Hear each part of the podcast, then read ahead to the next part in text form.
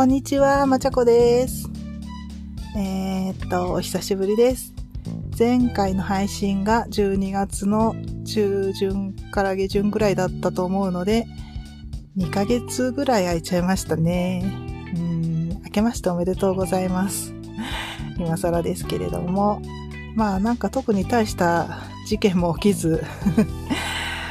平和に過ごしてたので、特に配信する気にもならなかったって感じなんですけれども、えっ、ー、と、何があったかな ?12 月、年末年始ですね。年末年始は約2年ぶりに帰省をすることができました。実家に帰って両親、兄弟たちに会うことができました。えっ、ー、と、うちは私の実家も夫の実家も九州なので、結構離れてるっていうこともあって、なかなかコロナ禍で帰れなかったんですね。で、まあ年末年始はちょっとね、あの、コロナも落ち着いてた頃だったんで、今のうちにって言って帰って、で、まあ久しぶりだったんで、両家とも3泊ずつ、結構長く帰ったんですね。で、今までだったら、コロナ前は、えっと、夏と冬と年に2回帰ってたんで、まあ、両家とも3泊ずつってなると、すごく長くって、で、私たちも疲れるし、受け入れる親側ももう最終的には疲れ切ってるみたいな感じで、ぐったりしてお互い別れるみたいなことがよくあったんですけれども、今回は両家とも3泊ずつ長丁場でしたけど、もうすごくあっという間で、なんかこんなに感覚違うんだと思ってちょっとびっくりしましたね。全然私たちも飽きることなく、両親たちもそんなに疲れを見せることもなく、ずっと楽しく過ごすことができました。まあ週末はね、よくあの、LINE のテレビ通話みたいなやってるんですけれども、だから話すのが久しぶりっていうことでもないし、顔もね、週末で見てたんですけれども、やっぱり直接会って話すと違うんだなと思って、うん、帰ってよかったですね。はい。あとは、何があったかな。えー、と、特に何もないんだけど、娘のバレエの発表会がありましたね、1月末に。で、まあ、えっ、と、今年はまあコロナ禍っていうことで、小規模にやりましょうって言って、ちょっとホールもちょっとちっちゃめのところで、で、まあ、勉強会っていう名前にして、そんなにお客さんも呼ばずにって言ってやったんですけど、まあ、とはいえ、あの、席は一個ずつ開けつつも、ほぼ満席みたいな状態で、で、子供たちも本番のステージ上だけ一瞬マスクを外してやるみたいな、先生方がもうここでクラスターを出してはいけないって言ってすごい気使ってくれて、あの、万全の体制でやってくれたって感じでしたね。なんかもうずっと毎週の練習もピリピリピリピリしてて、ちょっと気を使いすぎて、なんかいろいろ 本末転倒みたいな、ちょっと本質を見失ってるみたいなとこもあったりはしたんですけれども、無事に終わりまして、うん。まあ娘はね、そんなバレエにめちゃくちゃハマってるってほどではないんですけど、前回の発表会で一緒に踊った同級生のお友達が、その子は娘より1年間早くバレエを始めてはいるんですけれども、今回はその友達がちょっと上のお姉さんチームの方で踊って、で娘はまだちびちゃんチームの方で踊って、でまあちびちゃんチームのリーダー的な感じで中心で踊らせてはもらえたんですけれども、まあ、そのお姉さんチームの方にお友達が行ったってことで、ちょっとどう感じたかなと ちょっとやる気に火がついてくれたらいいなぁなんて思いながら見てました。うん。あとはですね、そう、あのー、今年の目標 今更ながら、えっ、と、1ヶ月半経っちゃいましたけど、えー、去年がですね、読書に関しての目標が、月に1冊以上漫画でもいいから読むっていう目標だったんですね。とにかく読書の習慣をつけたいと思って。で、まあ一応去年は達成できたかな。漫画をも結構読んだし、まあ、それ以外の本も例年に比べると、うん、結構読めたような気がしますね。ちょっと難しめの本にも手をつけてみたりしましたね。なので今年は一歩ちょっとグレードアップして、漫画以外の本を月1冊以上読むっていうことにしてます。今のところ1月は達成したかな。巨匠とマルガリータを読み切ったので、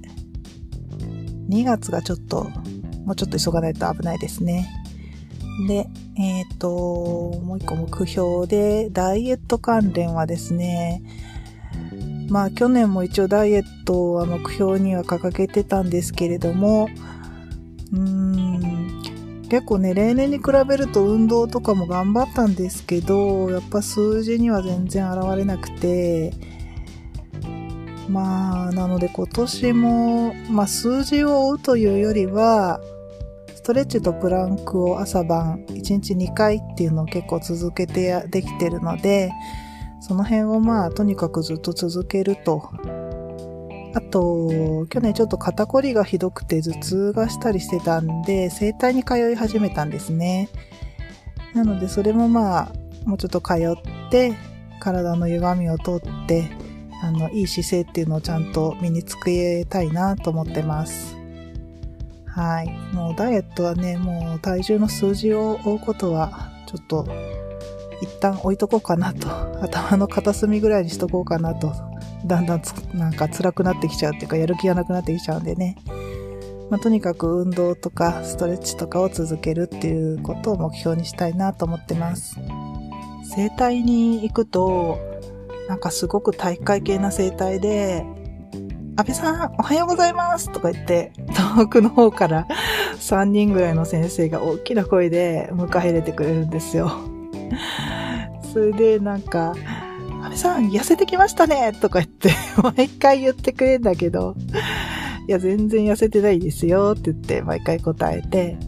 いや、でも数字にあらな、なかなか現れなくても、あの、お腹はスッキリしてきましたよっていう営業トークみたいなのが毎回ね、あるんですけれども、なので数字は追わずにちょっとスッキリ見える体型を目指して頑張りたいと思ってます。はい。えっ、ー、と、あとはですね、ちょっと、うん、部屋をちゃんと整えるっていうのを今年結構一番の目標にしようかなと思ってて、ずっと、まあ、理想の部屋みたいなのを目指して、うん、いろいろやろうと思ってたことは何年もあるんですけれども、なかなかちょっと手をつけられずにいたので、今年はそれを頑張って進めようと思ってます。まあ、具体的なことはちょっと自分の中だけでいいかな。うん。とりあえず目標としてそんなのを掲げてます。で、あと、さっきの生態の話でちょっと思い出したんですけれども、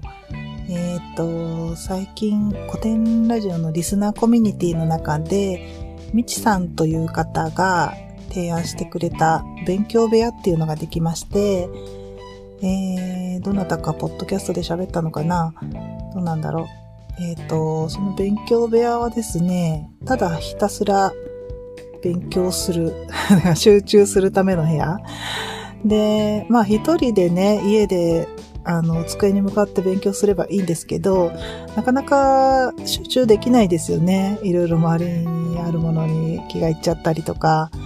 やる気も起きなかったりとかするので、周りに誰かてくれたら集中できるのになっていうことだと思うんですけれども、だから、図書館みたいなことですかね。あの、おしゃべりをする部屋ではなくて、えっ、ー、と、カメラを、まあ、オンでもオフでもどっちでもいいんですけど、まあ、カメラをオンにして、で、マイクだけオフにして、えっ、ー、と、音が他の人の集中の邪魔にならないようにオフにして、なんか画面の向こうで誰かがいるっていう状態でお勉強するっていうお部屋ができまして、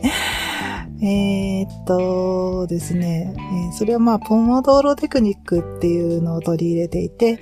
まあ、集中するための、あれですね、テクニック。25分間集中して5分間休憩するっていう。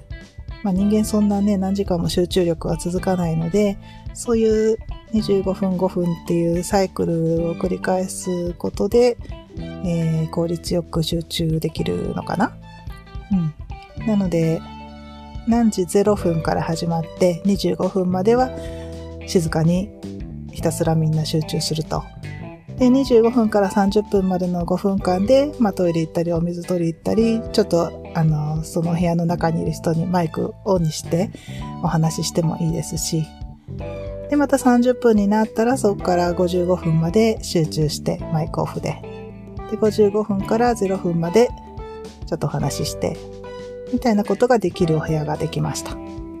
で、まあ、すごくたくさんの人が使ってるわけでもないので、そんなに常に人がいるっていうわけでもないんですけれども、私も時々使わせてもらってて、えっ、ー、と、まあ、勉強はあんまり私はしてないですけど、読書を集中してやりたいなっていう時とか、あと、楽器の練習だったりとか、えー、レザークラフト、なかなかね、あの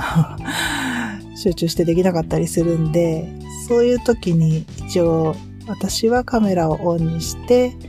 誰かに見られているっていう意識で やるようにしてます。